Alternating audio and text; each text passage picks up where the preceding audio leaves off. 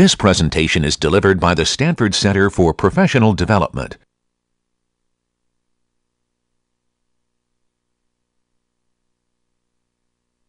So welcome to CS 106A. If you don't think you should be in CS 106A, you think you should be somewhere different, now is probably a good time to, to go. Not that I would discourage anyone taking this class. I think we'll have a lovely time in here. But uh, this class is CS 106A. So if you or E70. A. So if you're like, wait, I thought I was an E70A, you're fine. They're the same class. It's the same thing. No worries. Okay. Um, there's four handouts. They're in the back. If you haven't already gotten the handouts because you came in, you sat down, don't worry. You can pick them up on the way out. They're the same handouts. They'll still be there. Um, so just a quick introduction. That's what the, the first four handouts actually give you. They give you a little bit of an introduction to the class, what we're going to cover, some of the logistics for the class, and some other stuff. We're going to go over all that today so we can sort of get a good idea for where we're at. Okay? So just a quick show of hands before we get into a bunch of things in the class. This is kind of an intro programming course. Well, it is. I shouldn't say it's kind of an intro programming course. It is an intro programming course. And it's always good to get an idea as to how much familiarity you may have beforehand. Okay? So just quick show of hands. How many people can recognize a computer that's on? Good, good. That's the prerequisite for this class. So if you're worried about how much previous experience you've had or your friend who like worked their way through high school by programming for Google or whatever, don't worry about it. Because all you need to know in here is basically either how to turn a computer on or to recognize a computer that's on if you were to walk up to it and it were to already be on. All right? So, but a little bit more seriously, how many people have actually used the computer for anything? All right, I would expect most of you. So now we begin to bump it up a notch. How many people have used it for word processing? Okay, most folks. How many people have done web browsing? Yeah, I won't ask you what you look at. Okay, it's just I don't want to know. How many people have actually created a web page? Okay, fair number. How many people have done any kind of programming before? Fair number. All right. How about how many folks have done actually programmed in Java before? All right, a few folks. Um, how about another language? C, C++, Basic. Anyone program in BASIC? Yeah. Oh, I love. I, that was the first language I, I learned, and it was kind of like the warm and fuzzy, and I felt good. There's actually people who argue that if you learn BASIC as your first language, you're brain damaged, then you're just beyond help. But if that's the case, we're all in the boat together, because I'm probably brain damaged as well. The truth is, I probably am, but that's a whole different story. All right, so one thing you should know kind of up front is actually this course is going to be provided eventually somewhere down the line as part of Stanford School of Engineering free course initiative, which means not only are we recording this course to to broadcast to a bunch of people out in companies and industry who are watching this course, but we're eventually going to provide it free to the world. So how does that impact your life? And on the average day, it doesn't at all. The only way it does impact your life is just so you should know, the lawyers told me to tell you that your voice, should you ask a question, may actually be recorded as part of the video. As a result, your voice may end up going out to thousands of people or millions of people in the world. If you have an issue with that, come talk to me. If you don't, everything is just fine, all right? Don't worry, we're not going to put your picture up or anything like that. You might want to be on the video like, hey, mom, on TV we decided that we're just going to not show anyone actually on the video, but your voice may actually get recorded, okay? Now, along those lines, you may also notice there's some microphones in the room. So when you want to ask a question, please make sure to use the microphone because that's not only good for people in here to be able to hear your question, it's also good for all the folks that this is getting broadcast to because not only are we going to broadcast to the world, but there's actually some folks who are sort of watching this live now in various companies in Silicon Valley. So it's real important that you actually use the microphone. So just remember that. And every once in a while I might get on your case and be like, please use the microphone. I'm not trying to be, you know, argumentative or anything. I just want to make sure we pick up all the audio. All right. So with that said, a little bit of an introduction. That's kind of a way of background. I didn't give you any sort of introduction. So just to introduce myself, my name is Mehran Sahami. I'm the professor for the class. Don't call me Professor Sahami, way too formal. Don't call me Mr. Sahami, that I think of my dad. And don't call me Mrs. Sahami or we're going to have issues, all right? so just call me Mehran. we'll get along, it's just fine, all right? It keeps things a little bit more informal, but that way it's a little bit easier to discuss stuff as you go along. There's also head TA for the class, Ben Newman, who's standing up there. Get to know Ben. He has all the real power in this class. I'm just kind of the monkey that gets up here and you know gives the lectures, but Ben really is the one who's got all the power. Along with the head TA for the class, we have a large section leading staff. So the section leaders here, could you stand up if you're here? They're kind of all over the place. Some over here, some over there, some over there. As you can see, there's a pretty large number of folks, and this isn't even all of them. We sort of have more. We just can't stuff them all into the room um, who are section leaders for the class. And these folks are all here to make sure that everyone in this class has as good of an experience as possible when we're sort of going through the class. And the best way to reach all of us is email. So on handout number one, you get my email and Ben's email. We'll tell you how to sign up for section. That's how you'll meet your section leader and get your section leader's email. That'll all be coming soon. But email really is kind of a happy form of communication to get a hold of us. Okay? So with that said, I want to tell you a little bit about this class and kind of what we're going to do in here and what you should expect and make sure that you know you don't feel scared off by this class, okay? Because it really is meant to sort of be an interesting time. But one question that comes up is why is this class called programming methodology? Right? Why don't we just call this program this class like programming with Java?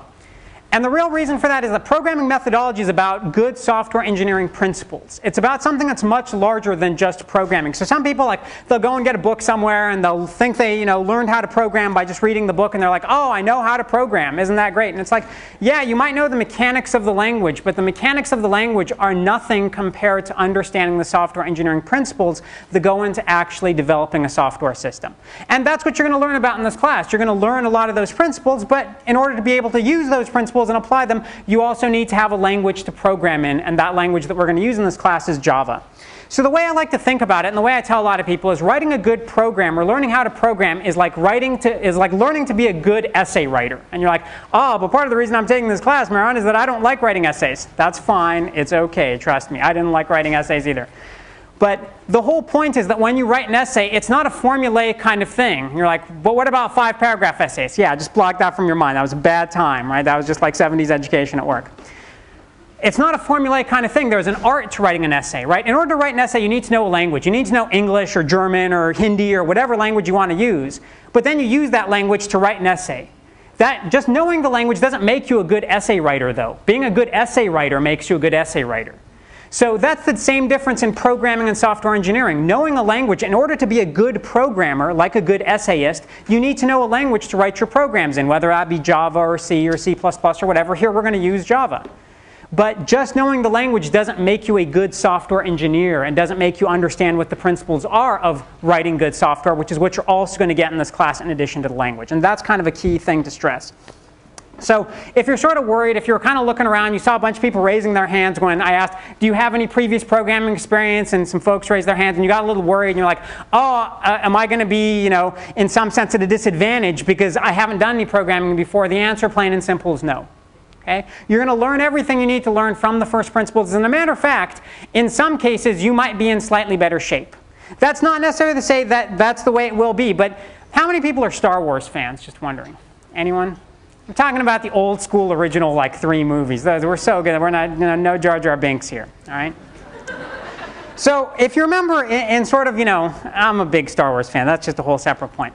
But in the second movie, Yoda actually says something which I thought was quite profound, which is he says, you know, sometimes you have to unlearn what you have learned. And one of the things we actually find is that some people who are self-taught programmers, some of them are just fine and some of them are very good. But some of them have picked up some really bad habits along the way, and it's like being a bad essay writer. And to go from being a bad essay writer to a good essay writer in some cases can actually be harder than from not being an essay writer to being a good essay writer, because you have to unlearn the bad habits. So if you're worried about, oh, I've had no previous experience, don't worry, you're okay, blank slate, you're just fine. And now if you're thinking, oh, I have some previous experience, do I have bad habits? Don't worry, you'll be fine too. Okay, so it's, it's all going to work out. So the next question that kind of comes up, hopefully that helps put some of your fears aside. Another one of the things is that we really strive to make everyone successful in this class. Okay, at some other schools, they, you know, we want people want to do computer science or they want to do an engineering major or whatever, and you come into the first day of class and they say, oh, only one third of you are actually going to make it through, you know, this program, and you look to the person to your left and look to the person to your right, and only one of you will make it through, and you're like, oh man, that's that's real nice. It's not like that here. As a matter of fact, we want all of you to be extremely successful in this class, which is why we have a huge course staff, which is why over years and years we've refined how we do a lot of the teaching in this class to make sure you have the best possible experience and to make sure that everyone gets through. And the important thing about that is that you're not competing against anyone except yourself in this class. It's not like we're going to have a curve and we're going to say, oh, we have a certain number of F's and a certain number of D's and a certain number of C's. All we really have going into it is an expectation that when you get out of here, there's a set of stuff we want you to know. And if you know that stuff well, you get an A. And if everyone knows that stuff well, everyone gets an A. And I got no problems with that. Registrar might have a problem with that, but that's okay. You don't need to worry about that. So you don't need to think about, oh, is someone else doing better than you or whatever, and we'll talk about issues of collaboration in just a little bit. All you need to think about is learning the stuff yourself as well as you possibly can, and you'll be just fine and you'll get a good grade. Okay? So that's really all we ask, which is not a trivial amount, right? It requires you to really understand the material. So another question that comes up is, are you in the right place, right? This isn't the only introductory programming class at Stanford. So I want to spend a little bit of time making sure you actually are in the right place by going over some of the different options. So right now, as you know, you're in CS 106A. And CS 106A, we're sort of happy over here, right? As a matter of fact, we're not only happy, we're happy and we're also a little bit loopy, right?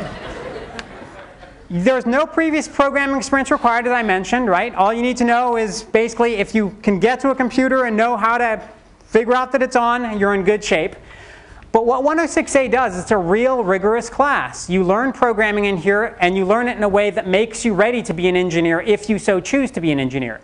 That's not to say you're all going to be engineers. I would love for all of you to be computer science majors, but statistics in the past show only about 6% of you will be computer science majors. That's not because we turn anyone off to computer science. It's because we make programming accessible to so many people that you don't have to be a computer science or double E or even an engineering major to do extremely well in the class. And we actually have sort of a significant percentage of the entire entire campus undergraduate student body at Stanford actually goes through this class and does well. Okay? So don't worry if you're like, oh, but I'm not really a CS person. Okay? I hope we'll turn you into one by the end of the class. No, it's okay. Um, but you'll be prepared if that's what you want to do. So this leads into a whole engineering sequence that can go on to you know other engineering uh, majors or the computer science majors. If you're like, huh, I'm not sure that's really what I want to do. As a matter of fact, I'm so sure that's not what I want to do. I only want to get the general education requirement out of the way, and I'm positive there's nothing else I want to do. Really, no matter how much I like it, like there's no way you're going to drag me into anything that would involve, you know, anything remotely techy. There's a class CS 105. And this is kind, this is happy, yeah. This is, you know, this is kind of, oh, we're happy, you know, in our little happy world. Um, eh, I don't want to say it's holding hands and singing kumbaya, because that's not what it is. It's a, it's a real class, but but it's meant to be a general education requirement, right? It's not meant, it doesn't lead into the 106s. It's meant to be its own self-contained class. You do some JavaScript in there. You do a little bit of what computers are about, computers in society. It's a good time. We all hold hands. We're all happy. I don't teach the class, so I don't actually hold hands. But it's a fun time, okay? It just doesn't lead to anything else. So think of this as kind of a terminal class, right? So it's sort of like, well, we'll hook you up to the IV drip. And you're like, well, 106A, you told me I don't need any previous background. Well, hey Mehran, I got lots of background. I got so much background it hurts. I got AP background, I got working through school doing software engineering background. I'm not sure I should be here. That could be the case. We have another class called CS106X, and as the X kind of implies, it's sort of the extreme games version of the class. Now, it stands for accelerated, right? Because A was already taken, so we had to come up with something else. So the way CS106X works is it really is a very fast-paced class. It's meant for people who've got previous AP exam credit, like got a 4 or 5 on the AP, or have had significant prior programming experience before. If you're not sure which one of these classes is for you, you can come talk to me afterwards, or I'd also encourage you, you could go to pick up the syllabus for CS106X and compare it to CS106A. This class is all in C++. And if you're thinking, hey, Mehran, I'm doing 106A, I want to learn Java and C++, don't worry. You'll eventually, if you so choose, take a class called CS106B, which is where this class sort of leads to, which is C++ and all the other stuff you would have learned in this accelerated class. Okay, so you still certainly have that course path. So don't let anyone make you think. I know a lot of times, especially for Stanford students, you come in here and you're like, well, every class I took in high school was like an honors or an AP class. Or if it wasn't an honors and an AP class, like I had to tie half my brain behind my head because I'm just that hardcore. And so everyone just wants to like do the most hardcore thing they can, right? And what I'm here to tell you is that you shouldn't necessarily think about it that way. You should think about it as where you feel most comfortable. Some number of years ago, let's just say greater than 10, maybe 15, I was sitting where you're sitting right now, literally. I was in CS 106A in Terman Auditorium as a freshman. Okay? It was perfectly fine. It worked out. I went to grad school, did the faculty thing. It's just fine. It will open your doors to CS. You're not at any kind of disadvantage by starting here. So I know where you've been, literally. Like that seat right there is where I was most of the time. Um, So just something to keep in mind in terms of the different options that are actually available to you. Now, with that said, let's just assume for the rest of this lecture that this is the right place for you. And if it's not, well, afterwards we can kind of talk about it. Or if you really are convinced now that it's not the right place, you can feel free and try to scramble over 20 of your classmates and actually leave the room, which is probably impossible. All right. So, a few other things you should know, some mechanics. So, handout number one, should you want to follow along at home, is the class web page. And so, all the stuff that we think of as course materials, including online copies of the handouts, things that you'll need to do for the assignments, announcements related to the class, are all on the class webpage, which is www.stanford.edu slash class slash CS106A. And because that's just kind of a whole bunch to remember, we make your life easy. And so there's an equivalent form of the URL, which is just cs106a.stanford.edu edu, which is the easy thing to remember. You put that in, it'll take you to the class webpage. Okay, and you should check that regularly because all the announcements and handouts, we'll give out hard copies of all the handouts in class, but should you happen to miss class for whatever reason, you want to go print whatever copies of the handouts were actually given out, you can find them all on the webpage. Okay? Now there's this funky thing about units. So you may have noticed that this class is for three to five units, and that kind of brings up the natural question, should I take it for three or five units? If you're an undergrad, you take it for five units, end of story. That's life in the city. Congratulations, five units. If you're a graduate student, you can have the option of taking it for three units if you want, if you're going to run into some unit cap. It doesn't change the amount of work you have to do. Welcome to graduate school. Same work, fewer units. So that's just the way life is. If you have a unit cap and you're a grad student, three units, you can take it if you want. You can take it for five if you want as well. If you're an undergrad, you take it for five. All right? So why is it five units? And you might think, hey, this class only meets three times a week. How come it's five units? Well, it actually has a fourth meeting every week, which is your section, and that's something you should sign up for. So how you actually sign up for your section is sections are at a bunch of different times. You don't sign up for them in Access, even though they're all kind of listed in the time schedule. That's not where you sign up for it. In Access, you just sign up for the class. How you sign up for a section is you go to a website, cs198.stanford.com edu slash section. And this will give you give us a list of preferences for section times that you want to sign up for, and there's some matching process that goes on that takes all your preferences into consideration with the whole system. And eventually you get an email by sometime early next week that tells you what section you're in. And section's 50 minutes once a week it's required to go to. It's actually going to be part of your class participation grade, which we'll talk about in just a bit. Okay, when do these signups happen? They happen between 5 p.m. this Thursday is when they go up. So if you try to go there now, you can't sign up. But remember 5 p.m. Thursday. So they're up and then they're down at 5 p.m. on Sunday. Okay, so make sure you sign up probably this weekend. If you're planning on being out of town this weekend, you want to sign up before you go. Sign up early, but don't sign up often because you only need one section. Okay. If you're an SCPD student, every once in a while you'll hear me refer to SCPD students. That stands for Stanford Center for Professional Development. They are the folks in industry who actually take this class uh, via broadcast. If you're an SCPD student, you're automatically enrolled for a section, so you don't actually need to do this, and your section will meet at, so for SCPD. And if you're wondering what an SCPD student is, you're not one. Okay, so SCPD section meets Friday uh, from 115 to 205. It meets live if you want to go there live in Skilling Auditorium, but if you're watching it remotely, it meets on channel E2. I know it seems weird to say it meets on channel. What, what, does that mean? It meets on it meets on channel E2. Okay, that is grammatically the correct way of saying it. All right. So there's a little bit of uh, more administrative kind of stuff. Now textbooks, right? Textbooks. There's nothing quite like the extortion that is textbooks. So.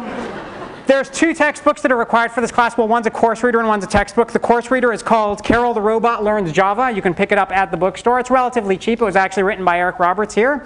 And surprisingly enough, the textbook for the class was also written by Eric Roberts, The Art and Science of Java, which is available now in your local bookstore um, including the bookstore on campus. So you can go and pick up a copy of this. So both these things you actually want to have because they're required for the class. We'll go through all of them. We'll go through basically everything except the last chapter of this book. So you start to get your money's worth. We're just going to do it a little bit out of order, but we'll go through the whole thing. Okay? So email. How many of you have email accounts? All right, I will ask the reverse question because I think at this point some people just don't want to put up their hands. How many people don't have email accounts? Odd how that is not the complement of the folks who had their hands up previously.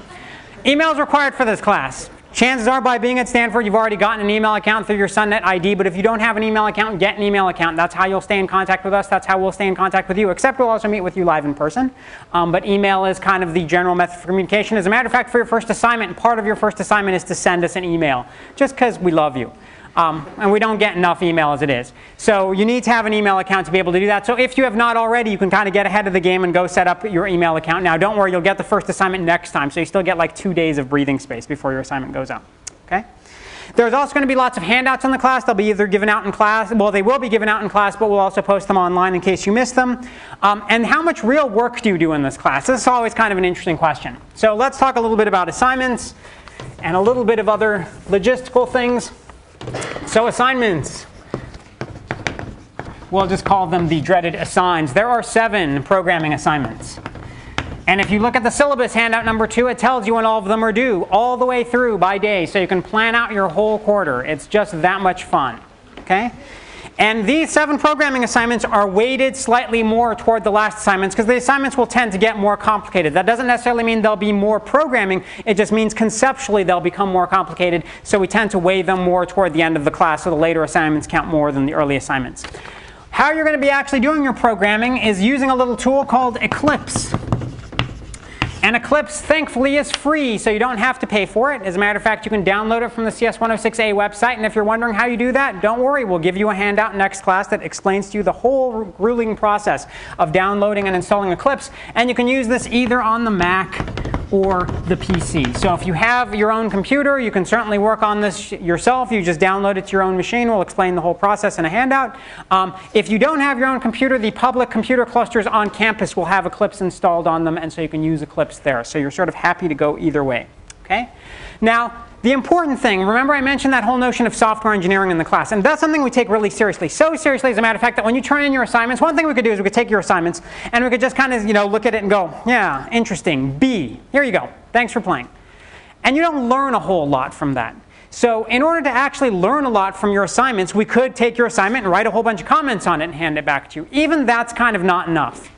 What really is a little bit more that makes it more fun is every week after you turn in your assignments and your section leader looks it over and grades it, you'll actually meet with your section leader for about 10 to 15 minutes every week, or every time an assignment is due, to actually go over in something referred to as interactive grading. And it's a chance to sit there and talk with an actual human being about what's good in your assignment, what are some of the things you need to work on, what are some of the software engineering principles you need to develop. And that way you can really sort of get more detailed information and be able to ask questions to develop yourself as a programmer, as well as get help if you need help. Okay? And that's in addition to going to section, going to class, and all that stuff. So it's another 15 minutes a week. You'll actually schedule that time with your section leader on a regular basis when you're going to have interactive grading, or just affection, affectionately referred to as IGs. Because at Stanford, you know, everything's just shortened. we just can't say like, you know, psychology. We have to say psych. So it's IG. Just remember that. All right, and then how are these things graded? So the other thing we could do is I told you we could just write B and hand it back to you. But we found that that's not really great because people get all wrapped around the axle about the grade. And so for a while we did numbers and we're like, huh, why don't we give a number between 1 and 20? And so what happens there? People get all wrapped around the axle about numbers. So then we thought, huh, what was a happier time when we were in school? I remember when we were in school and we used to get back assignments and they had like smiley faces on them. well, we can't do that because then, you know, it doesn't appear to be a rigorous Stanford class. So instead of the smiley face, we come up with something else, which looks surprisingly like this. It's, it's kind of involved to actually draw, so I need to erase a board to do it. Check. That's kind of the beginning of our grading scale. Okay? And the way our grading scale works is we start off with a check in the middle, which is this is a pretty solid program. You know, it meets all the requirements for the program. Maybe it's got a little problem here or there, but it's a check. Then we have sort of two grades on the two sides of it, check plus and check minus. Check plus is like solid. You did a great job. You got everything right. Things look good. Nice style in your program. Nice software engineering. And the program works flawlessly. Good job. This is like, you know, total A. Check is kind of like, yeah, you're sort of there. It's kind of like A minus, B plus, maybe on some occasions B. Okay, but it's kind of like, you know, it's pretty good work. You're in pretty good shape here. And so a lot of grades in this class ends up being check pluses and checks. And if that's the case, you're perfectly fine grade-wise. check minus, as you can imagine, this is kind of, you know, thinking about B, B minus. It's, yeah, there's some slightly more, you know, significant problems with your program. But that's not where it ends, right? Because we want to be able to even shoot for, you know, in some sense, bigger gustos. There's a plus and a minus. So plus is like, oh, nice job, you know, it's kind of the hearty pat on the back. If you get pluses all the way through on all your assignments, you're in a pretty good candidate to get an A+. plus. And minus, like just take good over here and replace it with bad. It's kind of like, oh, bad times, right? It's, you know, or maybe, yeah, you know. but even there's like more significant pro problems with this program, or just the style on the program is just really bad. But even there, we don't stop. And you're like, come on, man. Like, I thought the whole reason was to simplify this. Don't worry. It gets even better because we have a plus plus and a minus minus. And at this point, we've run out of board space, so we can't go any further. But a plus plus is just outrageous, right? It's the kind of thing, so this is the kind of thing your section leader can't actually give you without coming and talking to Ben and I first. Because they get a program that just goes, it has to actually exceed the requirements for the assignments by a long shot. Like you'll get all your assignment requirements, and what we encourage you to do is you can do a great assignment and get everything right and have good style, and you'll be in this category, and for the later assignments, you may be in this category if it's flawless. But we'll actually, if you want to go for the plus plus, go beyond the assignment requirements. And the way we think about the plus plus, it's a program that makes you weep in a good way. it's just like your section leader sees it and they're just like, this is so good, I've got to show someone else. And they come and show Ben and I, and we're like sitting there looking at this on a monitor, and like tears are just welling in our eyes. and there's like soft violin music playing in the background, and we get out the wine and cheese.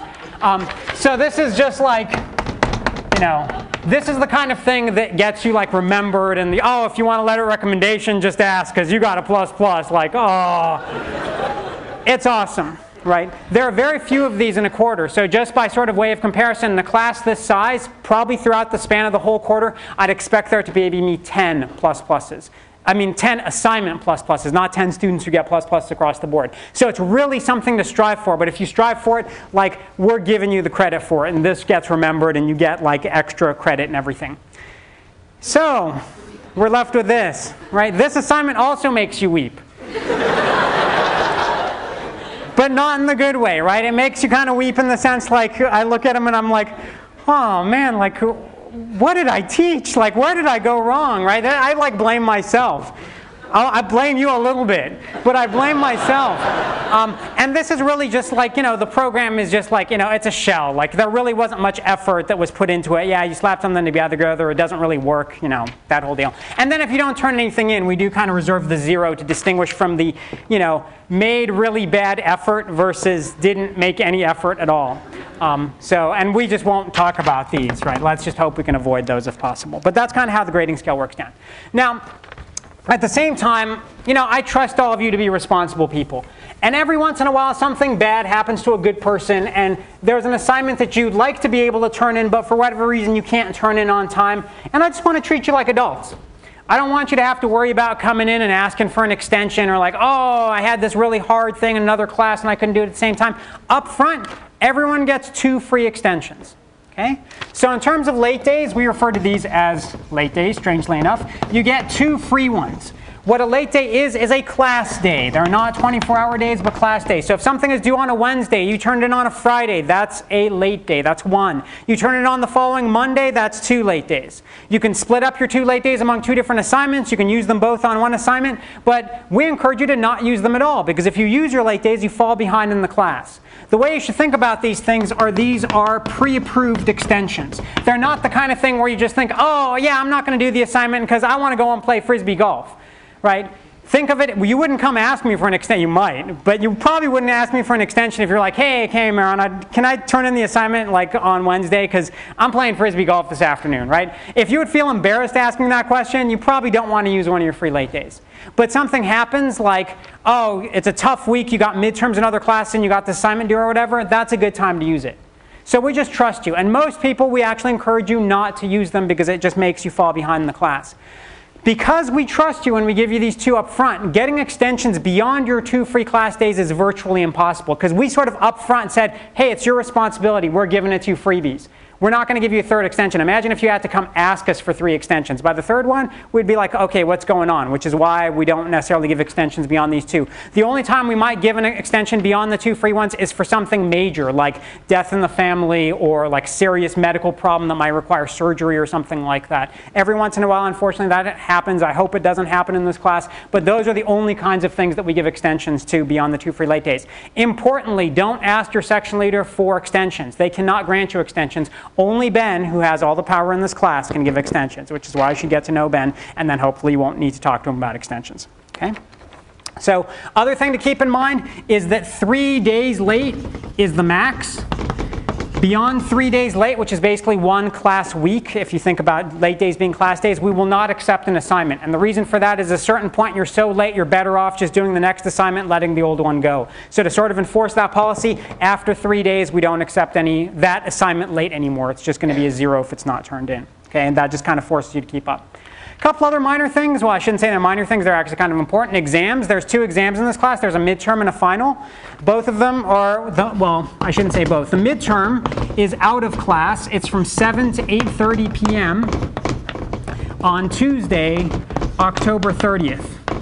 And it's on the syllabus, it's there, it's on the syllabus, it's on handout number one. We repeat it multiple times. The date will eventually be announced when we get closer to the midterm. But if you have a conflict with this time, you need to send me email. Okay? You can send me email a little closer to the midterm because I'll announce it again for people who have conflicts. But since it's an out of class exam, you need to send me email if you have a conflict. I'll get all the constraints from people who have conflicts and try to schedule an alternate time if there's enough people with conflicts. But 7 to 8.30 is when you need to know about the midterm. And to make up for the fact that we have an out-of-class midterm, I actually give you sort of a belated free day, which is the Friday of the week of the midterm. We don't have class to make up for the fact that we made you come to the midterm outside of class. But the midterm's an hour and a half, and we can't compress time. If we could, we have different issues. We can't compress time and fit it into a 50-minute class, which is why it's out of class, but you get a free day for it. All right? Last but not least, few things about grading. Grading one of those things, as you might be able to tell from this little board over here or something if I didn't have to do, I wouldn't do it. Because honestly, as corny as this sounds, I just believe in the love of learning. Like, I think if you're passionate about something, you just go do it and you learn it. But I'm naive, and so that's not the way learning always works. So sometimes we actually need grading to make sure that learning takes place. And so this is how your grade breaks down. 45% of your grade is on the programming assignments. Okay? 15% is the midterm, which we'll just call the mid because we like to abbreviate everything. 30% is the final. It's a three hour final exam in the regular final time slot for this class. If you think or are under the delusion that you should take two classes at the same time, that's a bad idea because their final exams are at the same time. Okay, so you should not take two, exam, two classes at the same time. And because our final exam is scheduled for, I believe it's December 13th, which is a Thursday, 12:15 to 3:15. That's the regular final exam slot for this class, and any other class at the same time will conflict with that slot. 30% of your grade is the final, and that, if you add it all up, it's not just that I'm bad with math. It's because 10% of your grade is actually participation, and this is things like. Did you go to your interactive grading sessions? Did you regularly attend section? Did you participate in section? Did you participate in class? Right? And so in order to help you participate in class, there's a little incentive to participate in class, which is sugar in the afternoon. So someone raised their hand. All right. Yeah, sometimes I'm not a good shot. And this will tell you, if you're sitting in the back of the room, I, I can't throw a Kit Kat back there because they're a little too light. Oh, yeah, sorry. If you sit in the back of the room, the roof prevents me from actually being able to hit you. So if you want the food, come up. But if you ask questions in class, hey, that's a good time. It's just a little way to be able to reward you for actually participating in class or to keep your blood sugar up if you need it. All right? So that's participation is 10% of your grade. As a matter of fact, at the end of the quarter, I ask every one of your section leaders to actually tell me how much you participated in class. And some of them, you know, just say, oh, this person was wonderful. They came every time. They participated. It's just a great thing. And that helps your grade out a lot. Okay? Now, the final thing. And as you can kind of tell, most of the time I'm not the most serious person in the world. I just like to have fun with things. And I think it's important for you to have fun with things. There is just one place where I get real serious. And it's one place where Stanford gets real serious. Anyone want to guess what that is? Uh-huh. Plagiarism and the honor code. As a matter of fact, that's what we call a social. So we had someone down here who got it, and then a whole bunch of people who I don't know. So we just spray. All right. So the honor code. in terms of the honor code, the question comes up is what is the honor code all about and how does that affect working in you know, groups in computer science, etc. Does that mean we shouldn't talk to each, each other? No. The answer to all those is no. Okay? The, if you look at handout number four, which is all about the honor code, we encourage you to talk to each other. We encourage you to talk about concepts in the class, to talk about different strategies to problems, to think about the ways that you could potentially approach some problem or the way different control constructs, when we eventually get to them, work in the class. And discussion is perfectly fine, especially among the course staff, but also amongst yourselves. That's a great thing.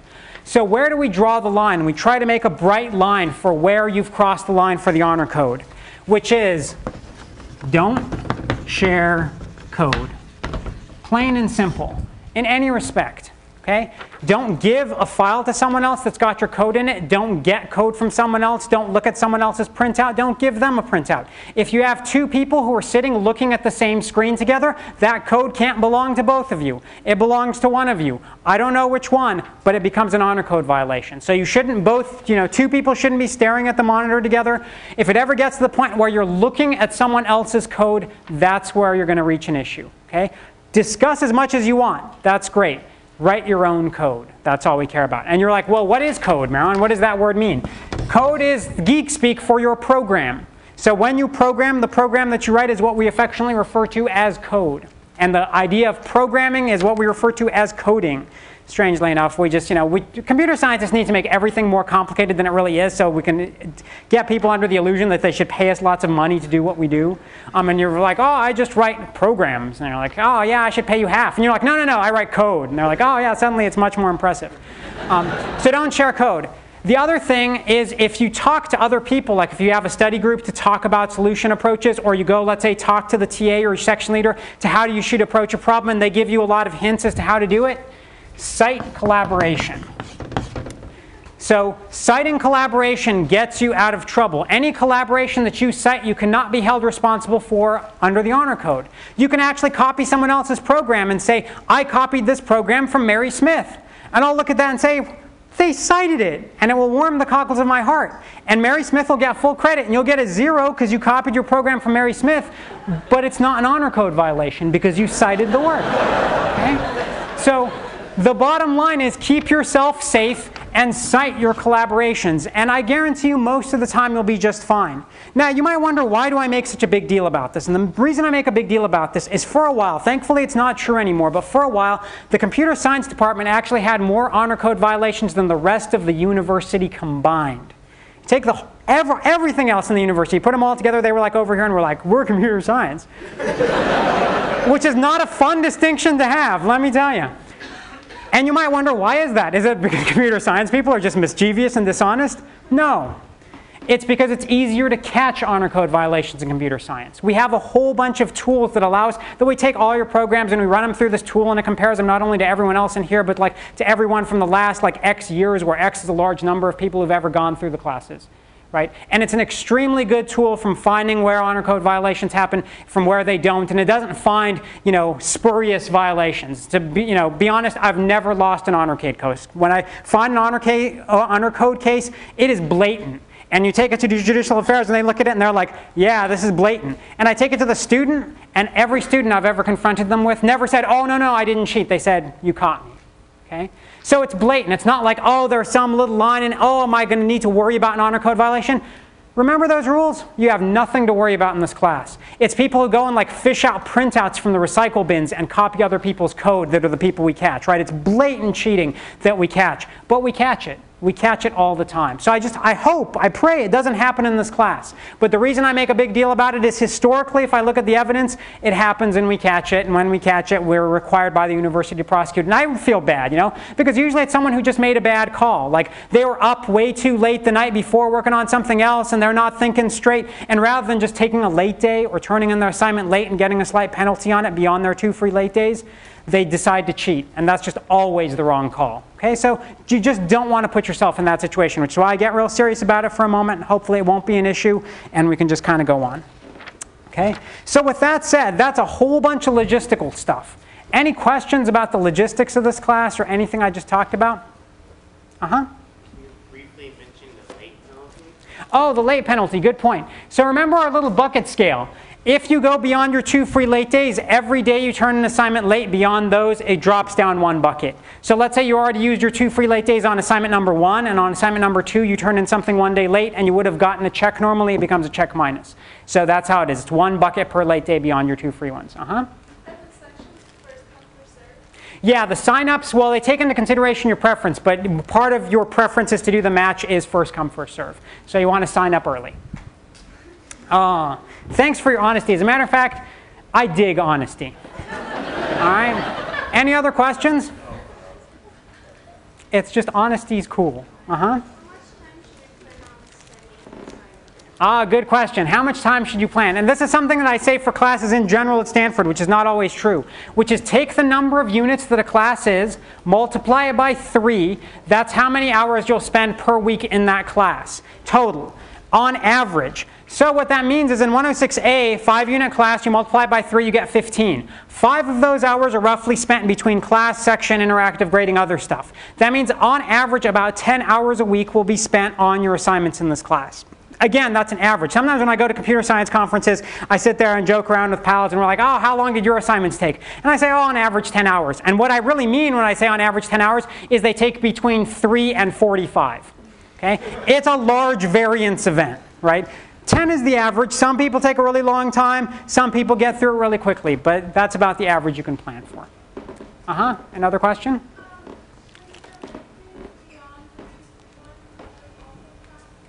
Yeah, all late days are class days. So the free ones, the halfway mark's really my reach. That's about it.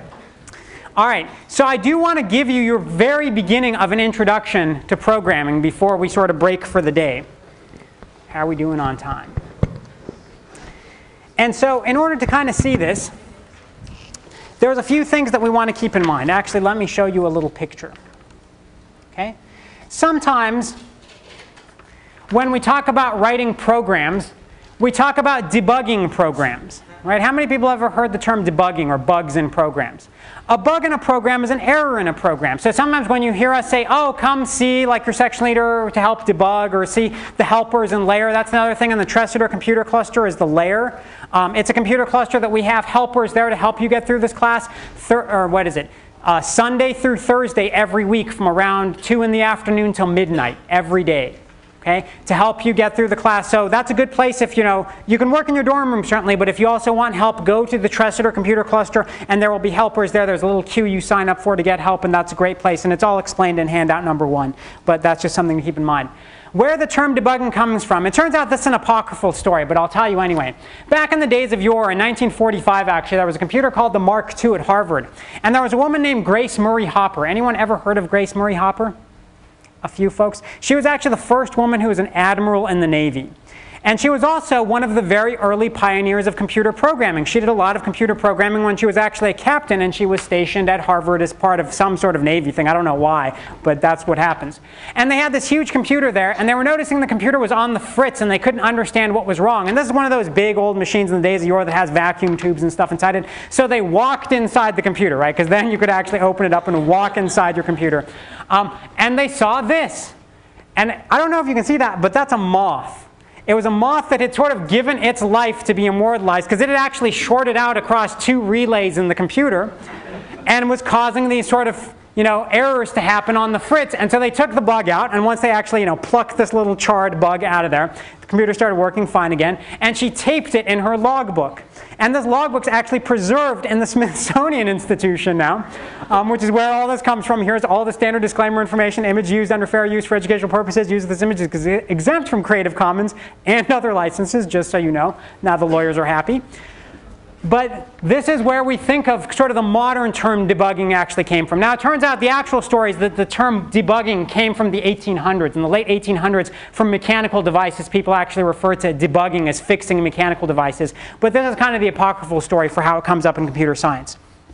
Now, with that said, what is the platform in which you're going to sort of do your first debugging or your first work on? We talked about Java, but in fact in this class we're not going to start with Java.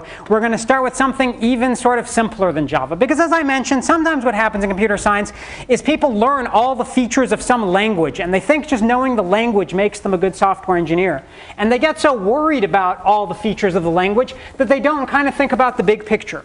And so there was a guy named Rich Pattis, who oddly enough was actually a grad student at the time at Stanford. And he said, you know what, if we're going to teach computer science, when we first start out, why don't we have people not worry about all of the different commands of the language and all the different things they can do? Let's start with something really simple so you can learn all the commands real quick, and then you've mastered everything there is to master about that language, and you can focus on the software engineering concepts. And it turns out to be a brilliant idea, which has actually been adopted by a bunch of people. And so Rich, who's a wonderfully friendly guy, sometime if we get him to come to Stanford, I'll introduce you, he's just very nice, um, came up with this thing called Karel the Robot. And the term Karel actually comes from Karel Čapek,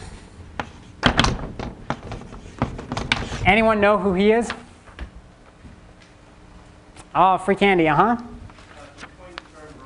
He coined the term robot. He was a Czech playwright who actually wrote a play called R.U.R., which was about robots, and the word robot actually comes from a Czech word, the Czech word for work. Um, and so the robot is named after Karel. And some people say Carl, which is kind of actually closer to, I believe, if, I don't know if there's anyone who speaks Czech in the room, but closer to the actual pronunciation. But we say Karel these days because it's kind of like gender neutral. Okay? And so Karel the robot is basically this robot that lives in a really simple world. And so I'll show you, all, you, you can meet Karel the robot. He's friendly, he's fun. I'll show you Karel the robot. Do, do, do, do, So we got to get Karel running. He's at the factory. He's getting souped up. We're energizing Karel. You got to add some color to it, otherwise. All right. We're begging for him. Come on, Karel. There he is. Ah, yeah. That's Karel the robot. He looks like one of the old Macintoshes, if you remember the original Macintoshes that looked like a lunch pail, except he's got legs. One sticks out his back. That's just the way it is. Um, and the way Karel works is he lives in a grid. To you it may not be exciting, but to Karel it's way exciting. So Karel lives in this little grid, and the way the grid works is there are streets and avenues in the grid. Streets run horizontally. So this is First Street, Second Street, Third Street. And then over here we have avenues. First Avenue, Second Avenue, Third Avenue, Fourth Avenue, Fifth Avenue. It's kind of like Karel lives in Manhattan, if you want to think about it that way. Okay? So Karel always is on one of these corners. So right now he's at the corner of First Street and First Avenue, or we just refer to as 1, 1 if you want to think about sort of Cartesian coordinates, right? But just think of them as streets and avenues. That's where Karel lives. And Karel can move around in this world. There's a bunch of things that Karel can do. He can take steps forward, he can turn around to face different directions, and he can sense certain things about his world. So there's some things that exist in Karel's world, okay? Things like walls that Karel cannot move through, right? So his world has walls all around it that he can't go through, so there, you know, he can't fall off the end of the world. And there's other walls like this one. If Karel were over here, he can't step through that wall. There's also something referred to as beepers in Karel's world. And what a beeper is, is it's like a big diamond, Okay, but what a beeper really is, is basically just some marker that he puts in the world. You can think of a beeper like a piece of candy. And Karel just goes around like putting pieces of candy in the world. And as a matter of fact, not only does he put pieces of candy in the world, he carries around a whole bag of candy. So he has a beeper bag with him, and sometimes that bag has a whole bunch of beepers in it. Sometimes it only has one beeper. Sometimes it's sad Karel, and he has no beepers. But he's still got the bag, there just don't happen to be any beepers in it, so he can potentially, if he comes across a beeper in his world, he can pick it up and put it in his bag. Or he can take, if he's got beepers in his bag, he can take them out of his bag and put them places in the world. And corners in the world can have either zero, if they have no beepers, they just appear like a little dot, or one or more beepers on them that Karel can potentially pick up. Okay? So any questions about beepers or Karel having a little bag of beepers? And that's it. That's Karel. That's his world. His world, we can make it larger if we want. We can put in walls in different places. We can put beepers in different places. We can have Karel be in a different place. But starting next time, what you're going to realize is with this extremely simple world, there's actually some complicated things you can do. And after about a week, so this first week we're going to focus on Karel, you'll notice that Karel is actually a very nice, gentle introduction into Java. And a lot of the concepts that we learn, sort of software engineering concepts, using Karel will translate over to the Java world. Okay? So any questions about Karel or any of the other logistics that you've actually heard about in the class? Alrighty, then welcome to 106A. I'll see you on Wednesday.